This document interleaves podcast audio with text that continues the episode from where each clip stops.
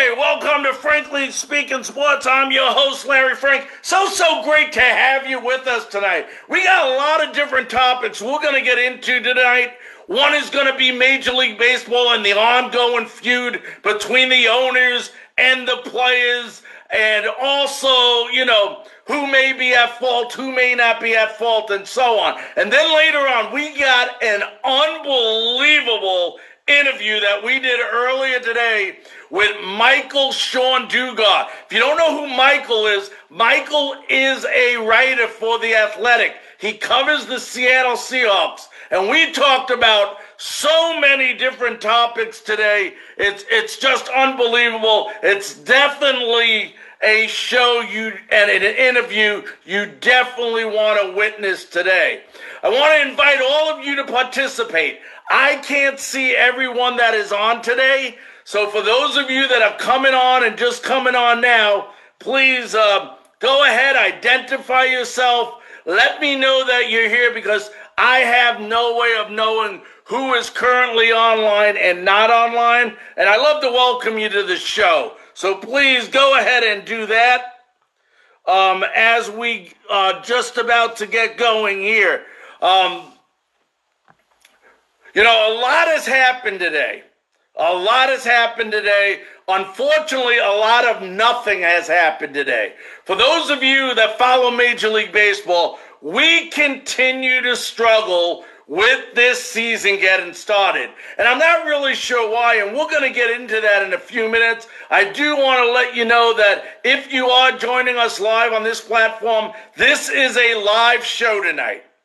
This is, we want as many people on this platform as possible, and we want to go ahead and communicate and answer as many questions possible. So if you're coming online, please do us a favor, share with us that you are online because I have no way of knowing who is online unless you guys go ahead and leave a comment in the comment section. And I also want you to ask questions. One of this, the main focus of this is to get fan participation. And we're going to talk about a lot of different subjects. And in about 15 minutes, we're going to have an unbelievable interview that we did earlier today with Michael-Shawn Dugar. Michael Sean Dugard writes for The Athletics. He covers the Seattle Seahawks.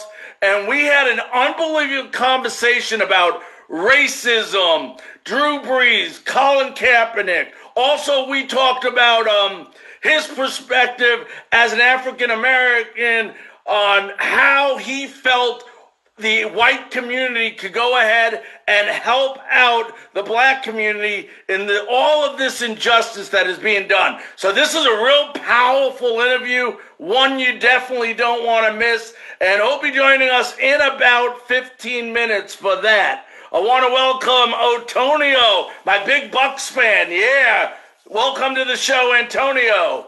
Um, and I want to go ahead and talk about baseball for a minute because baseball is really beginning to nauseate me. And I know we have a very big Tampa following, very big Tampa crowd. And once again, the players and the owners are still bickering at a time where it is not necessary. Now, for all of you fans out there who honestly believe that the reason that they're not playing baseball right now is because of safety, you are wrong.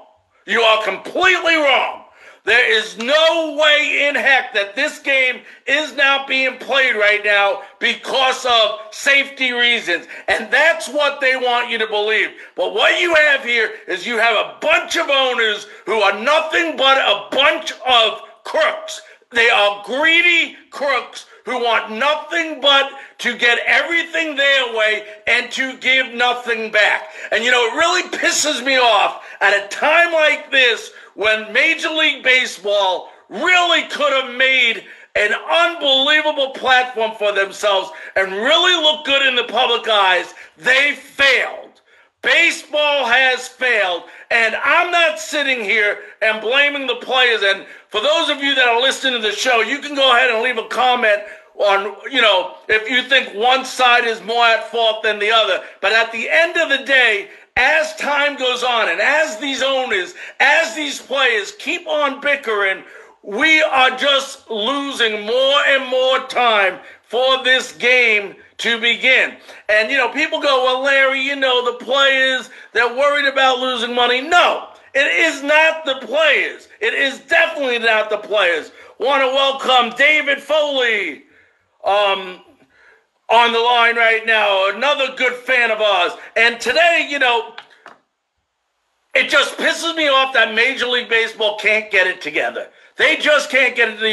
The owners don't want to lose money. The owners are almost better off not playing the season at all. That's the way they're looking at it right now. They are trying to get as little amount of games as possible so they can go ahead and pay the players as little amount of money as possible. It's just wrong, it's ridiculous, and it's ruining the game. These players have a right to the money that they signed these contracts for. And baseball keeps trying to get as much money as they can. You know, it doesn't matter the years that they constantly make millions and billions of dollars, but the year that they may have to lose a little bit more money, what are they doing? They're crying like a bunch of babies and they don't want to play the game. And let me explain to you the players want to play. There is no doubt in my mind. I told you this earlier in the show. It is not about safety. Right now, if you think it is about safety, you are being foolish. Nothing but foolish. I'm sorry to say that, but at the end of the day, this is about money, not about safety. Safety is there. These places are opening up. Yes, you may have to play with less fans, but at the end of the day, this is about money. That's all it's about. And the owners are 100% wrong. The players want to play 80 games. They want to play 80 games. But at the end of the day, now you have the owners today who come back with another proposal saying, okay, we'll go ahead and play more games, but if we play more games, we want the players to sign a waiver alleviating them from any liability if the coronavirus happens to infect any of them. Completely outrageous, completely ridiculous. And I'm going to tell you where the problem is here. You know, we can yell at the owners, we can yell at the players. At the end of the day, they're going to need to come to a compromise. But once again, and I've mentioned this many times on my podcast, over and over and over again, Robert Manfred proves to everyone that he has no place being in the position he currently holds as commissioner of baseball. That I can go ahead and do better than Robin Manfred. There is a unbelievable amount of lack of leadership in Major League Baseball right now because of that commissioner. And let's talk about this for a couple of minutes. Okay, let's talk about last year or two years ago, opening day. You know you're going to be talked to as a commissioner on opening day. What do you do? You go out, you get drunk, and you go on the air slurring your words. Now that's a leader. Then you have the Astros scandal. And everybody knows about the cheating scandal. You immunize, immunize all the players so that nobody gets in trouble. Same thing with the Red Sox. And now you have a commissioner who has the opportunity. I want to welcome my buddy Charlie all the way from Tennessee on. Um, and, you know, he even says right now, Manfred needs to go. And, you know, he's not getting involved. He has the right to say, get your crap together, let's play baseball. And it just goes to show you how lucky the other sports, the NFL with Roger Goodell, the NBA with Adam Silver, the uh, NHL with Gary Bettman, how very lucky those leagues are to have leaders that are in place. And the reason why Robin Manfred is not getting involved is the same reason why he didn't punish anybody on the Astros, the same reason he didn't punish anybody on the Red Sox, and so on and so on. It's because the man is afraid to make a decision. Anybody, you know, he had the right to make a decision about Pete Rose. I'm sorry. I'm not going to go into the whole Pete Rose story, but Pete Rose should be in the Hall of Fame. all the commissioner has to do is say, I think Pete Rose should be on the ballot for the Hall of Fame. The guy cannot make a decision. And baseball is tarnished in its name. It continues to tarnish this name, and it's going to continue as long as he is the commissioner of baseball. And I'd love to get some of your thoughts here under the comment sections. You know, once again, we want your participation in everything we do. I want to remind you in a couple of minutes, we're going to have Michael-Shawn Dugar joining us. He works for The Athletic. He covers the Seattle Mariners, but we're going to talk a lot more about just football. We're going to talk about racism. We're going to talk about Drew Brees' comments, about the Colin Kaepernick, and he had some very tough words about President Trump as well. So just an unbelievable, powerful interview that those of you that are listening right now are going to witness. So just incredible. But going back, we don't know when baseball is going to start. You know, as of now, it looks like 60 to 80 games if we are lucky. But the longer we wait, and I say that again, the longer we wait, the more time we are wasting and the least amount of games we are going to play. And I'm telling you right now, you're hearing it from me, that's what the owners want. The only way the owners can make money is if they play less games. And that's all they care about is the mighty dollar. So, you know, that's my take on that.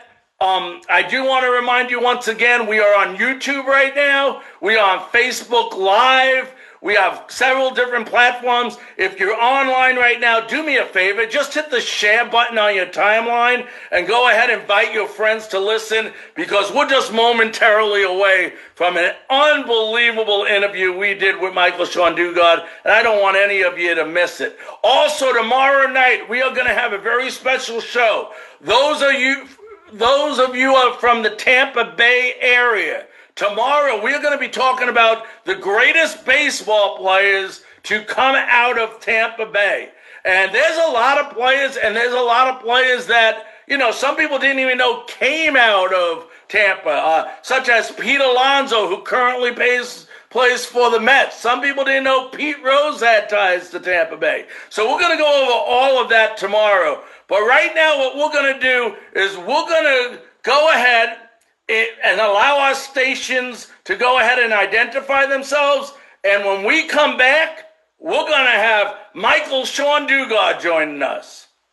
We'll be back right after this. You are listening to Frankly Speaking Sports on the Frankly Speaking Sports Network. Welcome back to Frankly Speaking Sports. My name, I'm your host, Larry Frank, and we're just minutes away, as I said, of having the great Michael-Shawn Dugar on the line.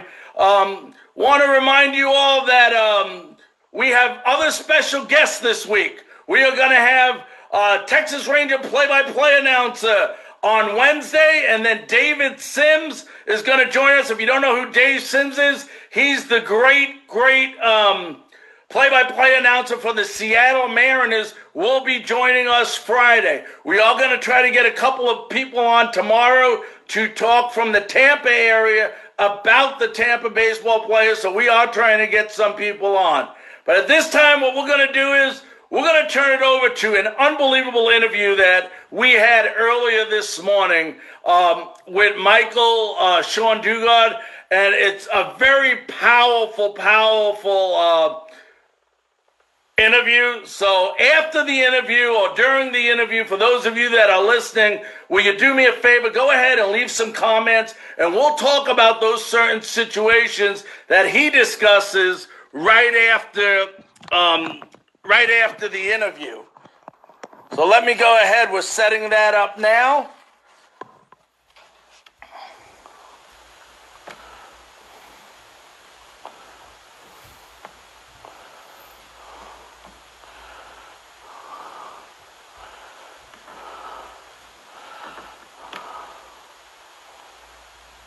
And we're waiting for that to come on right now.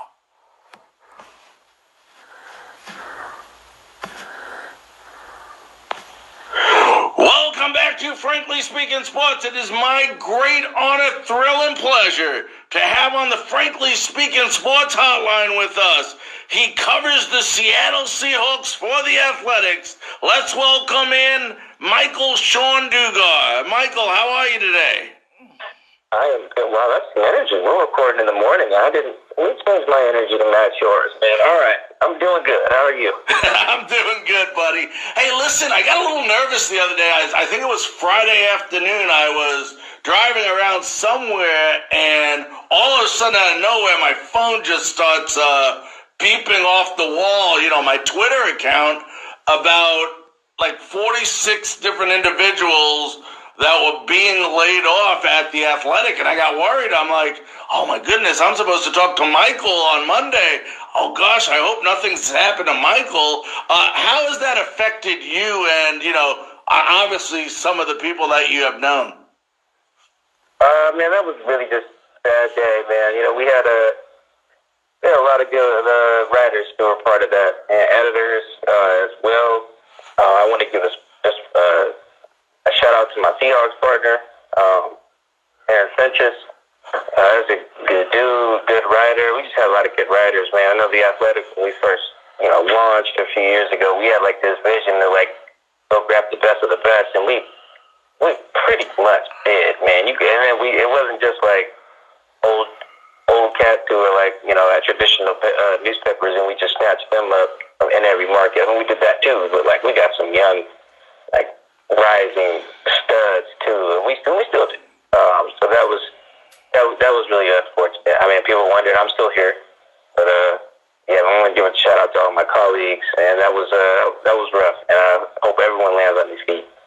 Yeah, so do I. I. You know, I heard that and I was like, oh my goodness, not the athletic of all. You know, that's just the one you didn't expect it from. It was. It just caught me by surprise. Now, over the past week, uh, you know, obviously a lot going on in the world. You know, you know, besides COVID nineteen, obviously all the injustice that has been done, and the demonstrations and the protests.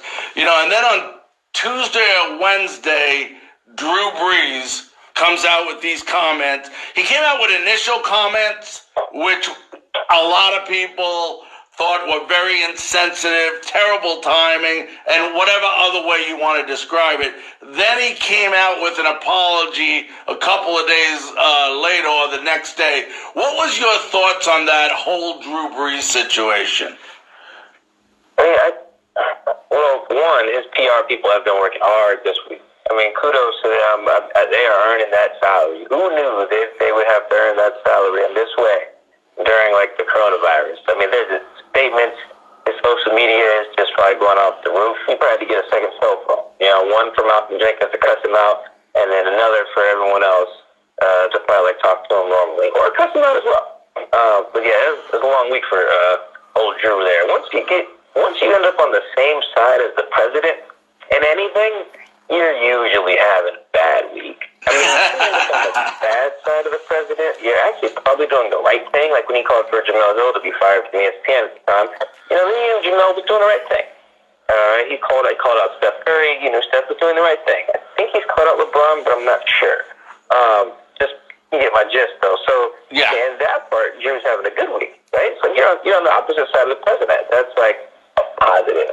You know, he threw a fastball down the middle uh, the president did, and you actually show some action and show that you're with your teammates. And he responded pretty well uh, because Drew, you know, Drew's Drew reminds me a bit of like Russell Wilson, and you know he's a he's a big brand as well. So like part of this is a lot of brand management. But I, I think he's probably handled it with his words as probably best as he can. Um, and I said that uh, you know, people thought his comments were insensitive. Which for me, well, that's true. But for me, um, if you go back and look, I saw it on Twitter. Well, someone sent it to me, and I and I quote tweeted the initial thing with, with Yahoo Finance. Which, why was he on there anyway? But uh, I saw the initial thing with Yahoo, and the end of his little clip there, he says that you know we're all part of the solution. You know, which includes himself, right? So for him to start off by saying, you know, I I disagree with anyone who's going to kneel and disrespect our our flag and our country, yada yada. And then at the end, he's, you know, to end that with, what you want to be part of the solution.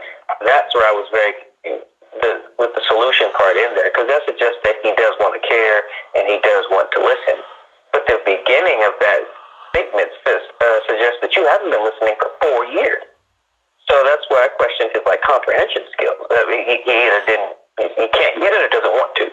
That was the conclusion I drew from a dude who, uh, who could have who's been listening for four years when Colin started all this in August 2016, has, has chosen not to, I would believe, uh, and then put out that statement. So that's that's really where I kind of like quote unquote blasted Drew Brees because it just didn't make any sense. And then everyone else caught wind of it, and yeah, he, he caught it like a firestorm of backlash. Right, and you know, and you were just talking about being on the wrong side of the president, the kneeling of the national anthem. Two points uh, I just wanted to get to is because today, and I don't know if you heard it yet, because I know you're on the West Coast, uh, the president kind of came out with a Twitter attack towards Roger Goodell, basically for sticking up, you know, for you know, the players and the injustice and everything. Uh, and, you know, the president was basically, once again, he's looking at the kneeling of the national anthem. He's missing the message, but it's it's never. And and tell me if I'm wrong, uh, Michael. But for me, the way I always understood it, it wasn't about kneeling. It was the platform they were using and Colin was using to try to get the message of the injustice that has been being done forever in this world.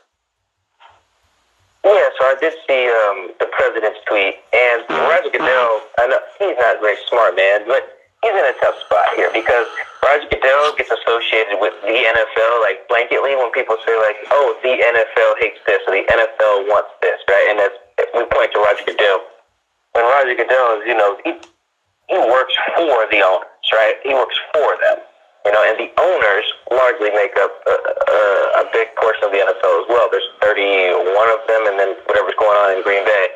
Um, so that's the NFL more than anything. And I, I make that distinction to say that Trump is going to make um, Roger Goodell choose here. He's going to make Goodell choose between the owners who he works for and the players who he has, you know, apparently decided to side with right? Because Trump ain't with this kneeling, he ain't with this protest, and it's not as much. Uh, it's that the, the kneeling is in protest of just the flag itself, because it is.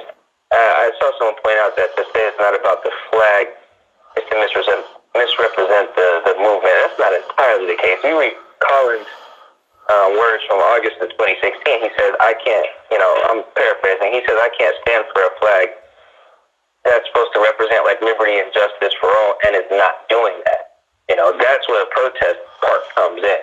He is trying to, Colin, that is, trying to hold America accountable because we have a constitution, we have like principles that the country is like allegedly supposed to stand on, and they're not, and the country is not standing on them. And so until, until you know, the country holds up its side of the bargain, he refused to stand for the anthem. So it is a, a kind of about the flag, but it's more about what it represents, and it's more an indictment of America. And why someone like Trump can't get on board is he can't get on board with the idea that there's two Americas. Right? I said there's one that like black people came up in, or our base, our base like existence here was chains. And if you're if you're white, your base existence here in America was privilege. Right? So of course that's your ancestral history and that's someone else's, you know, you're you're to see the world different and eventually really recognize there's two different Americas. Trump can't fathom that because he can't fathom an America that hasn't been great to him. He's a billionaire. And it's probably difficult for him. He's also just not that smart. Um, so, and the reason he's misinterpreting it is the same way Drew Brees was as well. This is why Trump agreed with Drew. They couldn't fathom an America that wasn't coming from a place of privilege you know, which is the definition of privilege in itself. And Trump really doesn't care, but you can see Drew is back a little bit because he wants to care. Right. We're talking to Michael Sean Shanduga. He writes for the uh, Athletic and covers the Seattle Seahawks. And we're going to get in a little bit with the Seattle Seahawks. So um, I just want to let you know that. But while we're on this topic, and you mentioned Colin Kaepernick, um, you know, for the last three to four years, it seemed like I call it, if the word collusion is the cor- correct word, that the NFL is just pretty much decided all the owners that we're not going to take this guy. We don't care how good or how, you know, great of a quarterback he is. And now all of a sudden, everyone, which, you know, I don't understand why it has taken this long, is finally understanding Colin's message that he was trying to, you know, convey to everyone. If they go out, Michael, now, and let's say a team does go after Colin Kippen, Kaepernick, um, are they, and not that that's important or not, but are they admitting that they were actually committing collusion against Colin? I don't know if they'll be committing it. Um, I mean, every team, they were doing, right? Like, that's, it's pretty clear. I mean, by even settling the lawsuit there, that means um, that Kaepernick and Eric Reid were able to dig up enough stuff, whether it's emails, text messages, whatever, conversations, they were able to dig up enough stuff to show the NFL and its lawyers that, hey, look, we go to court, we're going to win. And you guys are going to look bad. And the NFL said, all right, okay, let's go, go ahead and just wrap that up, put that in the box and, and throw it away. And they did. Right? That's how the settlement worked uh, in, that, in that regard. Uh, so, I mean, if a team signs him, really it'll look like they're listening. Because right now it, just, it, it, it, it looks like they're trying to listen. But it's just one of those things where you, you cannot really support the movement that he started if you are blackballing him from your platform. If he had retired or something, that's one thing. But he's like been begging for a job since this, and you guys are just like, eh, nah, you know. But then turn around and like will make a Black Lives Matter post or like try to donate money to you know community organizations in your respective cities. But it's just like, or you do something with the Players Coalition. That's that's the thing that doesn't make sense. The Players Coalition, those don't know, was, was basically birthed from Kaepernick's protest, right? Kaepernick is not in the Players Coalition. Therefore, when they do, uh, the Players Coalition does business with the NFL, it's like, how can you truly say you care about the mission of the Players Coalition when its, its mission was, was basically founded off of a, a, a man who you banned from your platform? You know what I mean? That's just mm-hmm. everything about the whole thing from all the owners and teams is just hypocritical. You didn't let the guy use your platform. Your platform is where it's most powerful. Right? That's why he took the knee there. You know, he could do the other things that he was doing on Know Your Rights camps and the uh, stuff like that, but there's millions and millions of eyes on the NFL every every week. That the platform is the power there, and the NFL recognizes that's where like, all right, dude, you bounce. Uh, but Colin recognizes like that's that's where I can get this idea off. That's where people will listen to me. First, I'll, I'll get their attention with a gesture, sitting and kneeling or whatever. Then I'll let them know the mission, uh, which he did. I don't think the owners can really, really, really, really have any credibility in terms of listening until he has a job. While he's being, like, basically kicked out of the league, how in the world am I supposed to trust you care about what he had to say? Mm-hmm. Absolutely.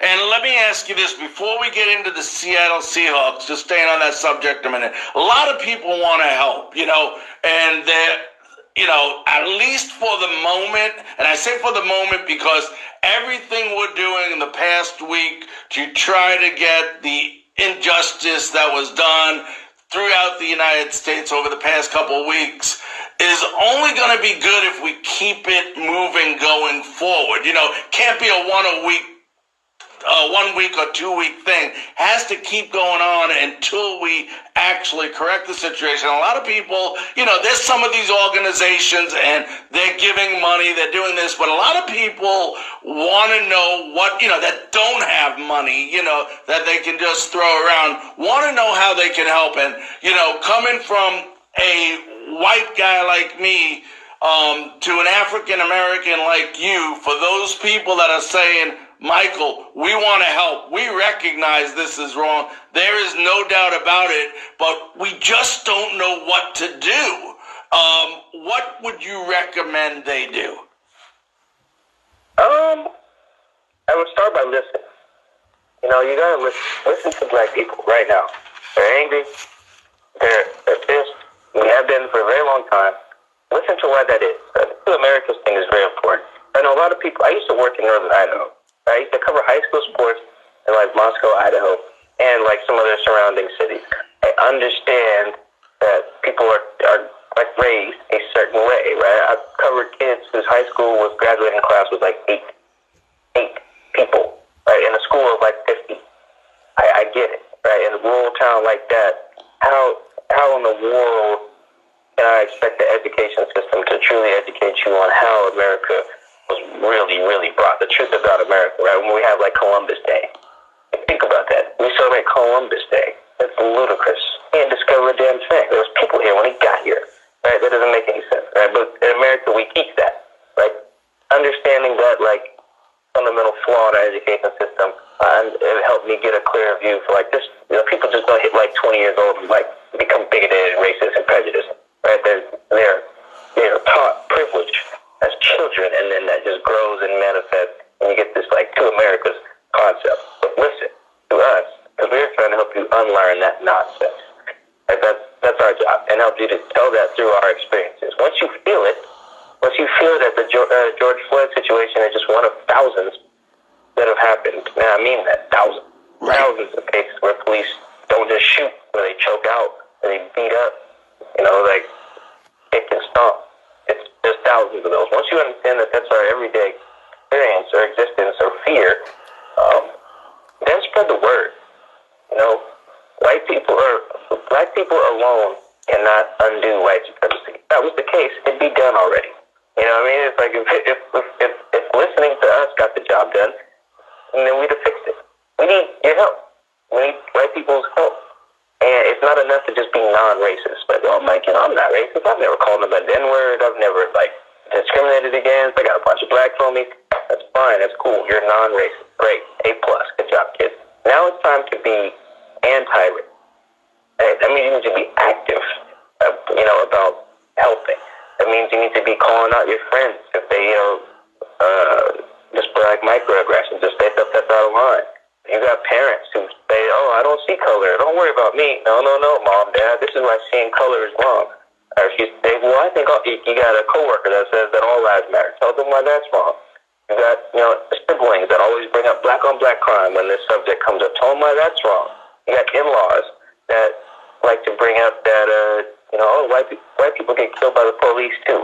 Tell them why that's insensitive. Also, it's mostly inaccurate in terms of them getting killed more. Uh, you these are the type of discussions you got to have with people you love who will listen to you and, and, and who won't maybe listen to me on a podcast or radio show or article that I read. I come off as the angry black dude. They'll listen to you though. Right? And you got to call that stuff out be willing to have those uncomfortable conversations. If for no other reason because those people can vote. and right. is very helpful in this yeah. situation. So that's, you know, beyond donating money, it's just a conversation. We're trying to unlearn, we're not, we're trying to undo stuff and like help people unlearn years and years and years of like basically poor history. It's to be tough. You're to have a tough time explaining why all lives matter is stupid, right? But you need to, right? Whether that's your sister, brother, uncle, your, you know, cousin, in-laws, co-worker, boss, whatever. Those those people need to get in their mind and be willing to fight the fight on behalf of us in the name of equality. That's how every white person right now can help. No. I could not have said that better myself. I agree with you 100%. Thank you for those comments, Michael. Um, I want to go into some football with you as well. Um, you know, coaches are now allowed back into the facilities, as you know. I think it's in Seattle as well. I know there's a couple of states which they're not allowed to. Uh, you know, it looks like football is going to happen. There's no doubt about that. But as far as the Seattle Seahawks go, you know, here's a team that I believe they were 11 and 5 last year. I think just behind the 49ers in their division. Um, what is the outlook for Seattle going into 2020? I mean, they're going to have Super Bowl hopes uh, as usual because that's what you do when you have Pete Carroll and Russell Wilson. I mean, the quarterback and the coach are the two most important people in the building, uh, and continuity there is uh, always pretty helpful. Well, I guess you're unless you're Aaron Rodgers or Mike McCarthy, that just kind of didn't go. other than that, you know, uh, continuity there is essential. So I think they'll be in the mix, right? They got to be. You know, they'll have a really good offense. You know, I don't, I don't know what metrics people are using now for offense. I like to use DVOA because um, uh, efficiency is more important than some of the raw stats. So they'll probably have a top 10 rushing offense, you know, maybe a top 10 passing offense as well. But I just have no faith uh, in the defense to be elite. Doesn't mean it's going to suck or anything, but you need to have an elite position group, uh, I feel like, to win you know, to win a Super Bowl, whether that's your linebacking group or your run defense, your pass defense, something needs to be elite. You know, like with the with the Chiefs, it's very clear offense is elite. Or even the Niners who got there last year.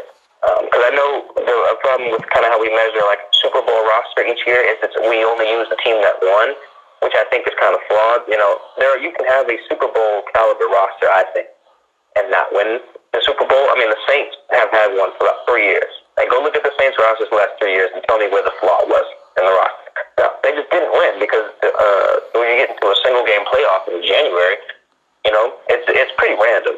But I think the Seahawks have a Super Bowl roster here, so they're going to really need some some unit to outperform like expectation, like drastically. And that could be Russ. You know, that could be Russ having an MVP season. He's had close to that a couple times but he needs to like have one. Have a Lamar season, have a Mahomes season, have an Aaron Rodgers 2014 it might have been, where you're just you're you're off the charts, and it's just undeniable that you're the best player in football right now. That's that's kind of what they'll need. I don't know if they'll get it, um, but that's what it's going to take to win a Super Bowl. Because without Clowney and some other help on the pass rush, I'm not sure if they can have like a, an elite defense to match what should be a really good offense this year. Yeah, and there's no doubt about that offense. You know, let me ask you this, and I know I'm, you know, I, I'm in Arkansas now, but I lived on the East Coast all my life before just moving here. And for us on the East Coast, for some reason, as a football fan, I don't believe Russell Wilson gets nearly enough credit for as good as a quarterback that he is. Here's a guy, listen, you know, last year alone, threw for 4,000, over 4,000 yards, 31 touchdowns, five interceptions, so he doesn't make a lot of mistakes.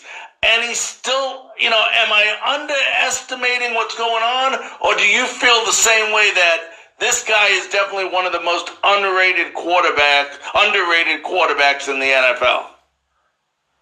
Um, yeah, I, I would say so. I mean, I think most people know that he's good. Uh, like most people can acknowledge that. He keeps making Pro Bowls when he's on uh, when they're on national TV. The Seahawks do pretty well for the most part. You know, he he's good for like a spectacular player too. Like every year, that just like you wonder how in the world he pulled that off. But I do think that like if you're looking at it from Russ's perspective, you're like, man, I've been consistently good for a very long time. Never been first team All Pro. You know, something just always happens where people just forget the good season I have because someone else goes off and wins MVP. Uh, like you think about it from Russ's view, you know, 2013 and 14 when they went to back-to-back Super Bowls, you know, clearly Marshawn and the defense were the headliners. And then 2015, the back half of the season, he, him and Doug Baldwin, they just go nuts for the final like 10 games and break all these franchise records. And I think Doug leads the NFC, leads the league in touchdown receptions, right? And then Cam Newton leads the team to 15 and one, so everyone forgets. Um, which is fair, you know. Cam did that. You know, Russ was good in 2016 on a on a sprained MCL, didn't miss a snap, uh, or didn't miss a start at least. Uh, but then Matt Ryan goes nuts. Brad wins, you know, Super Bowl. Russ uh, or goes to the Super Bowl at least and wins MVP. Russ uh, leads the league in touchdown passes in 2017, I believe, with 35, and then uh, but they don't make the playoffs, so he can't really get that much love because only won nine games. I think Brady wins MVP that year. Uh, 2018, Russ is crazy efficient, really, really good. You know, even beats Patrick Mahomes, you know, in Week 16 that year. But then Mahomes threw 50 touchdowns. So, well, can't win MVP. Last year, you just read his numbers from last year. Those are outstanding numbers. Really efficient, really good, great deep ball. Doesn't make a lot of, you know, costly plays. He fumbled a lot last year, but recovered a great deal of them. Um, and what do you know, Lamar Jackson becomes like Michael Vick 2.0. There's always something. Uh, that's why I came back to he needs to make it so there can't be a something. He is underrated to an extent, but some of that is just like people have shown to have a different gear than him. From 20, 2015 Cam, 2016 Matt Ryan, 20, 2018 Mahomes, and 2019 Lamar Jackson were all better than Russell. You know, they were. Look at their num- all those numbers from those seasons. Those ridiculous numbers they put up, especially Cam. His uh, his uh, his season was crazy. His number one receiver was Ted Ginn Jr. That's been, come on, man, 15 and one.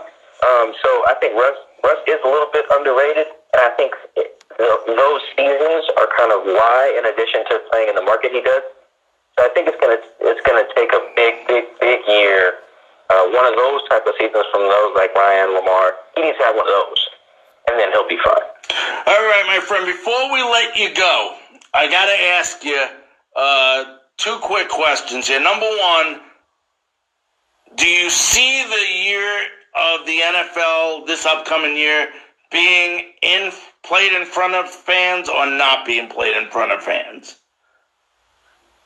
Oh, that's a good question. I would imagine that it eventually has some percentage of fans, whether that's 20 or 25 percent or something along those lines. I think it's going to be tricky because they need the rules of fairness to be in there. You know, like let's say the Seahawks can't have 20 percent, but the Cowboys can, and the Texans can. Can you allow that as the NFL for some teams to have more people in the crowd than others? That seems, uh, you know, or some, let's say Seattle and, you know, San Francisco and the Chargers and Rams are all like, oh, well, we can't have fans at all. And meanwhile, you know, in Florida, they can. So can that happen?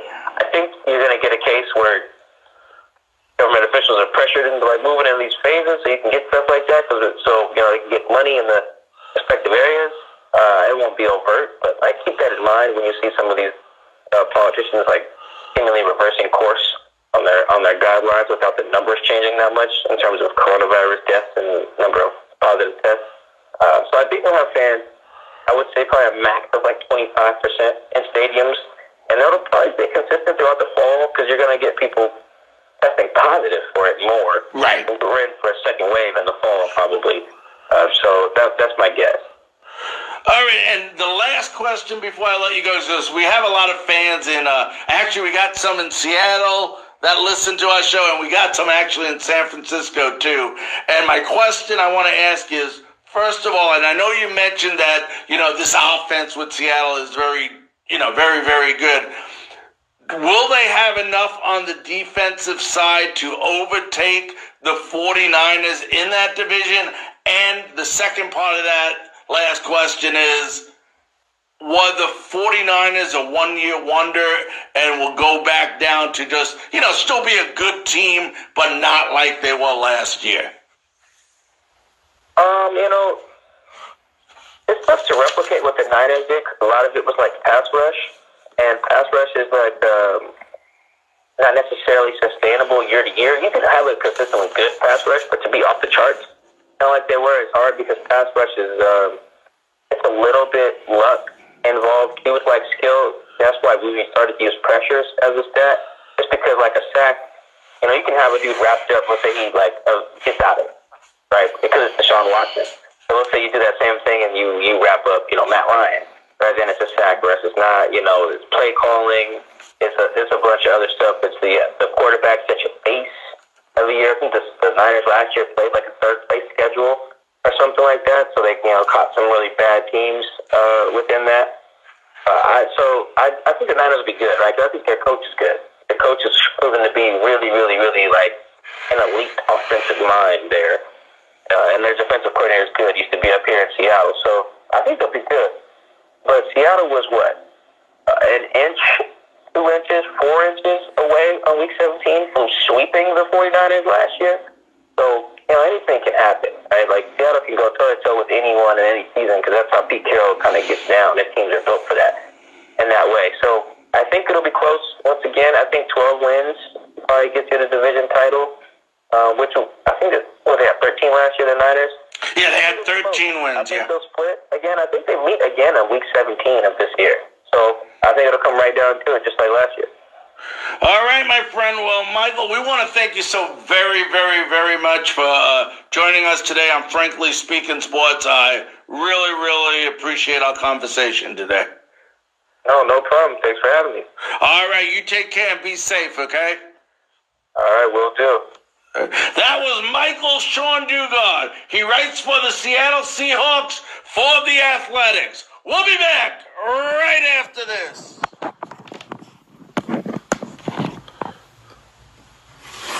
Welcome back to Frankly Speaking Sports. I'm your host, Larry Frank, and what a great, great conversation that we just had with um, with Michael-Shawn Dugar. Um, hopefully, you got to listen to the whole thing. And I know we got some questions while we were on listening to that interview, but just a terrific interview.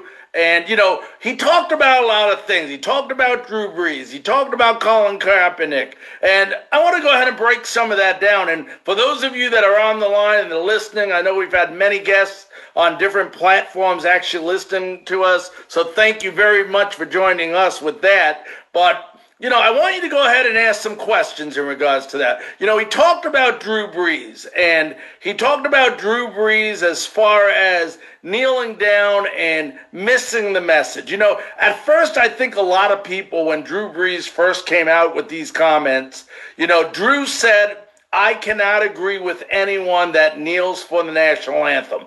Now, there were some people out there that took that as he can't agree with any message that is going on if you are kneeling for the national anthem, why other people thought he was expressing that he couldn't kneel, you know, he couldn't he didn't agree with people that knelt kneeled for the national anthem. And at the end of the day it was just bad timing, insensitive comments. And then later on he came on, he apologized and said, "Listen, you know, I made a mistake. I, I missed the message completely. And, you know, a lot of people, you know, I somewhat very much against Drew at first. You know, other people like Charles Barkley and Shaquille O'Neal have actually came to his defense saying that people are being too hard on him. Nevertheless, a mistake was made. He owned up to the mistake and showed his true leadership by saying, I was sorry. But this all stems back three, four years ago to the Colin Kaepernick situation.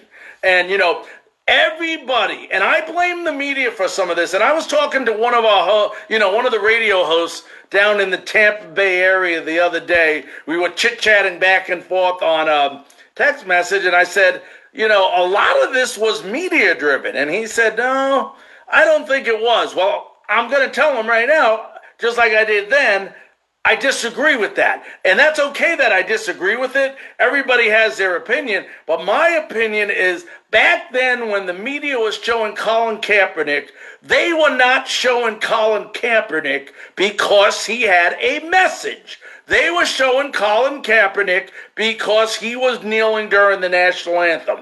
And the media completely missed the message that Colin Kaepernick was trying to communicate to the world. He used the only platform that he felt was big enough at that time to use in order to get his message out. And the NFL and the media have failed. Now, the media won't admit they failed, they never do.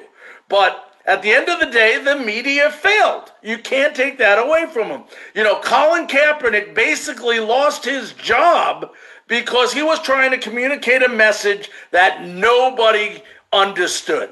Nobody, well, I won't say nobody. There was some players obviously that understood it. But at the end of the day, the media, instead of watching, you know, they would keep filming, filming Colin Kaepernick kneeling. That's what they would do. They were watching him kneel. And instead of coming out and saying the reason why Colin Kaepernick is kneeling is because of you know, him trying to get a message out, they didn't. They would show everybody that was kneeling rather than communicating the message that they wanted communicated. And I blame the media for that.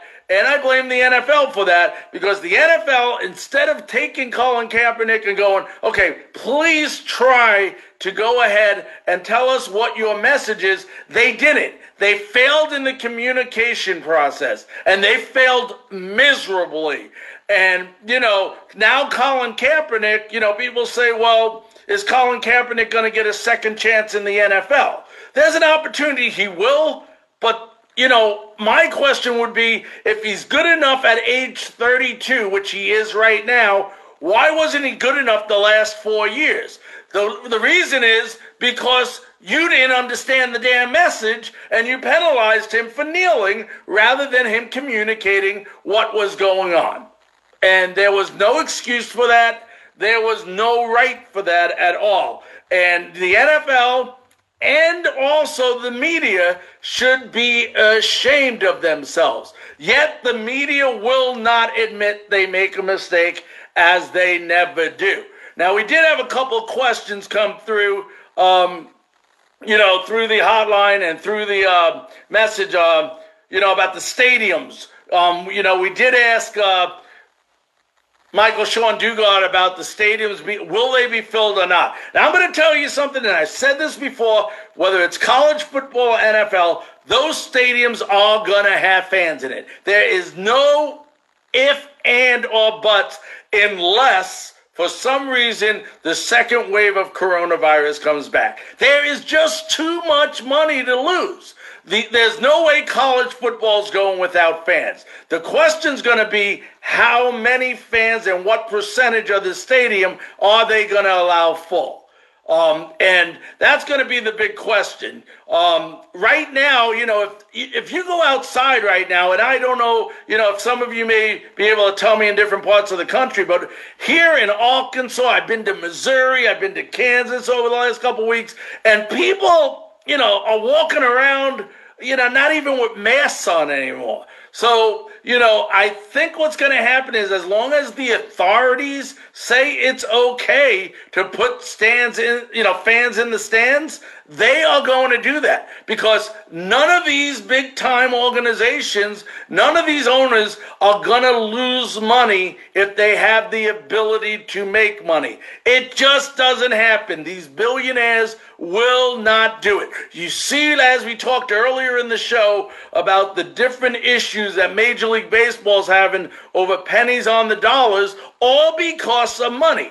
And it's not safety anymore. I mean, you guys can say it all you want. It's safety, safety, safety. And I'm going to keep looking you in the eye and telling you it's money, money, money. That's what it's all about. And I want to remind you right now, we are live. So if you have any questions, go to the comment section, ask these questions. I'll be more than happy to discuss them and bring up the topic here on Frankly Speaking Sports. We love your participation and uh, we always welcome your participation. I want to remind you of a few guests coming up. Uh, this Wednesday, we're going to have Jared Sandler. If you don't know who Jared Sandler is, he's the play by play announcer of the Texas Rangers. And then on Friday, we're going to have Dave Sims.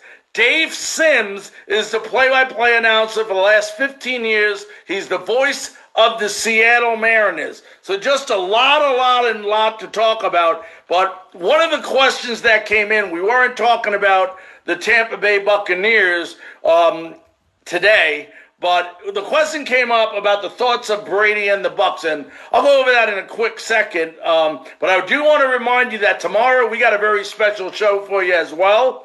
We're going to be talking about the greatest baseball players to come out of Tampa Bay, Florida. And believe me, there are a number of great players that have come out. Um, you know, and talking about players, today's players, uh, just off the top of my head, Pete Alonso, who went to Plant High School in uh, Tampa, Florida, is one of those great players. So we'll talk about the greatest players to come out of Tampa Bay on tomorrow evening's show. So should be a terrific show. We're trying to line up a couple of guests that actually played professional baseball from the Tampa area, and we'll continue to do so. But to answer the question that came on the hotline about how the Buccaneers and Brady will do, you know, since you asked and we weren't talking about the Buccaneers today, I will go ahead and answer that question. Um, you know, I think a lot of people really have to take a good look at the Tampa Bay Buccaneers before handing them the Lombardi trophy. I think a lot of people think because Brady's there and Gronk is there that they're automatically going to win the Super Bowl. And you know what? It's good to be optimistic and I'm I like to be positive as well, but at the end of the day, that's going to come down to that defense. The, the Buccaneers by far have the best offense in the National Football League. Um, the only question on that team, you know, a lot of people say the offensive line. No, the offensive line will be fine. Uh, Smith, Donovan Smith, he'll be fine. Tristan Wirfs is going to help that offensive line immensely. But at the end of the day, what it's going to come down to on the offensive the ball, side of the ball is how effective they can run the football. Is Ronald Jones going to be that star running back that everybody wants him to be? Now, they do have Ke'Shawn Vaughn. Ke'Shawn Vaughn, if you're not familiar with this guy, he played at Vanderbilt. And let me tell you, to play in the SEC and for two years in a row to rush for over a thousand yards in the SEC, you have to be a special young man. And Ke'Shawn Vaughn is um, definitely, definitely a very special man. He can catch the ball out of the backfield. I think the one thing the Bucs are missing, they don't have a good blocking back. And it, when you have Tom Brady, now Tom Brady will throw the ball quicker than uh, Jameis Winston did as far as releasing the football. But at the end of the day, you need that guy who can block the blitz. And right now, that's the part that scares me about the Buccaneers offense. That is the one piece they are missing. They got the best duo and possibly trio of wide receivers in the NFL. When you speak about Godwin, you speak about Evans, both over a thousand yards receiving. They got Tyler Johnson, who you guys are gonna love. You know, especially in the red zone. This guy is just an one of the best college red zone receivers last year in all of collegiate football. So very, very powerful wide receiving crew. And then if you look, you look at the tight ends. I mean, how can you get any better at tight ends? You have um, All Pro Ron Gronkowski.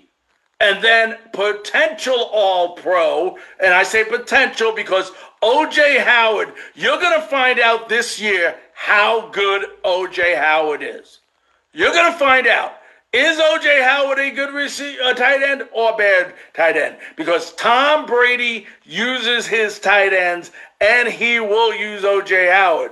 So a lot is going to be expected out of OJ Howard. So I'm really looking forward to that. And as far as the defense goes, that's where I have a little skepticism.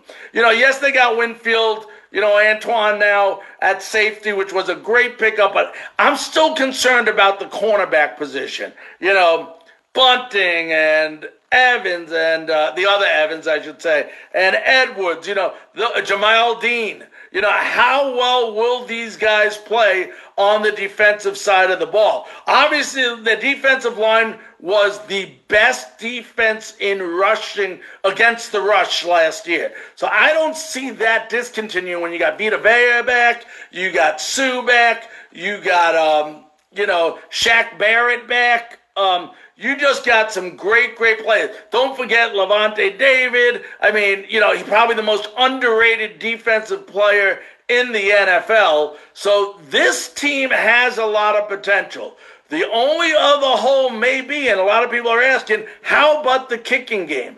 I think, and this is just my opinion, but I don't think there's going to be a long leash on Matt Gay this year. You know, Matt Gay cost him, well, you know, you never want to say one play, but at the end of the day, you get a kicker to kick a field goal at the end of the game to win.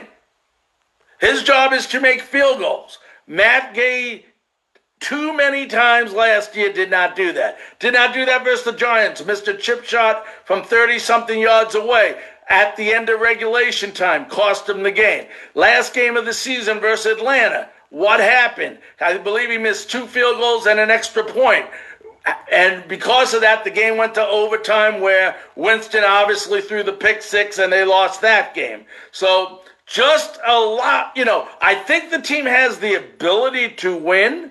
I think Brady's a great leader, but just like I said before, I want everybody in Tampa Bay to realize this. Tom Brady was not brought in because he was the greatest quarterback or is the greatest quarterback. He was brought in because he is one of the most intelligent quarterbacks and he does not turn over the ball a lot. And I think that's, you know, what you got to remember. Now, it's amazing if Tom Brady has the year that he is capable of having um, that he has had in the past with these two receivers, yeah, he has the ability to throw for 5,000 yards and possibly have three receivers that uh, have over 1,000 yards receiving. The potential is there. But the question is, is, you know, he's getting older. How are the legs going to hold up? And how is Tom Brady going to hold up? And the problem with Tampa Bay right now is if Tom Brady goes down, they don't have a solid backup in uh, Blaine Gabbert. He is not a solid backup, so that's going to be another issue. So a lot of questions in Tampa Bay. They're good enough. They definitely can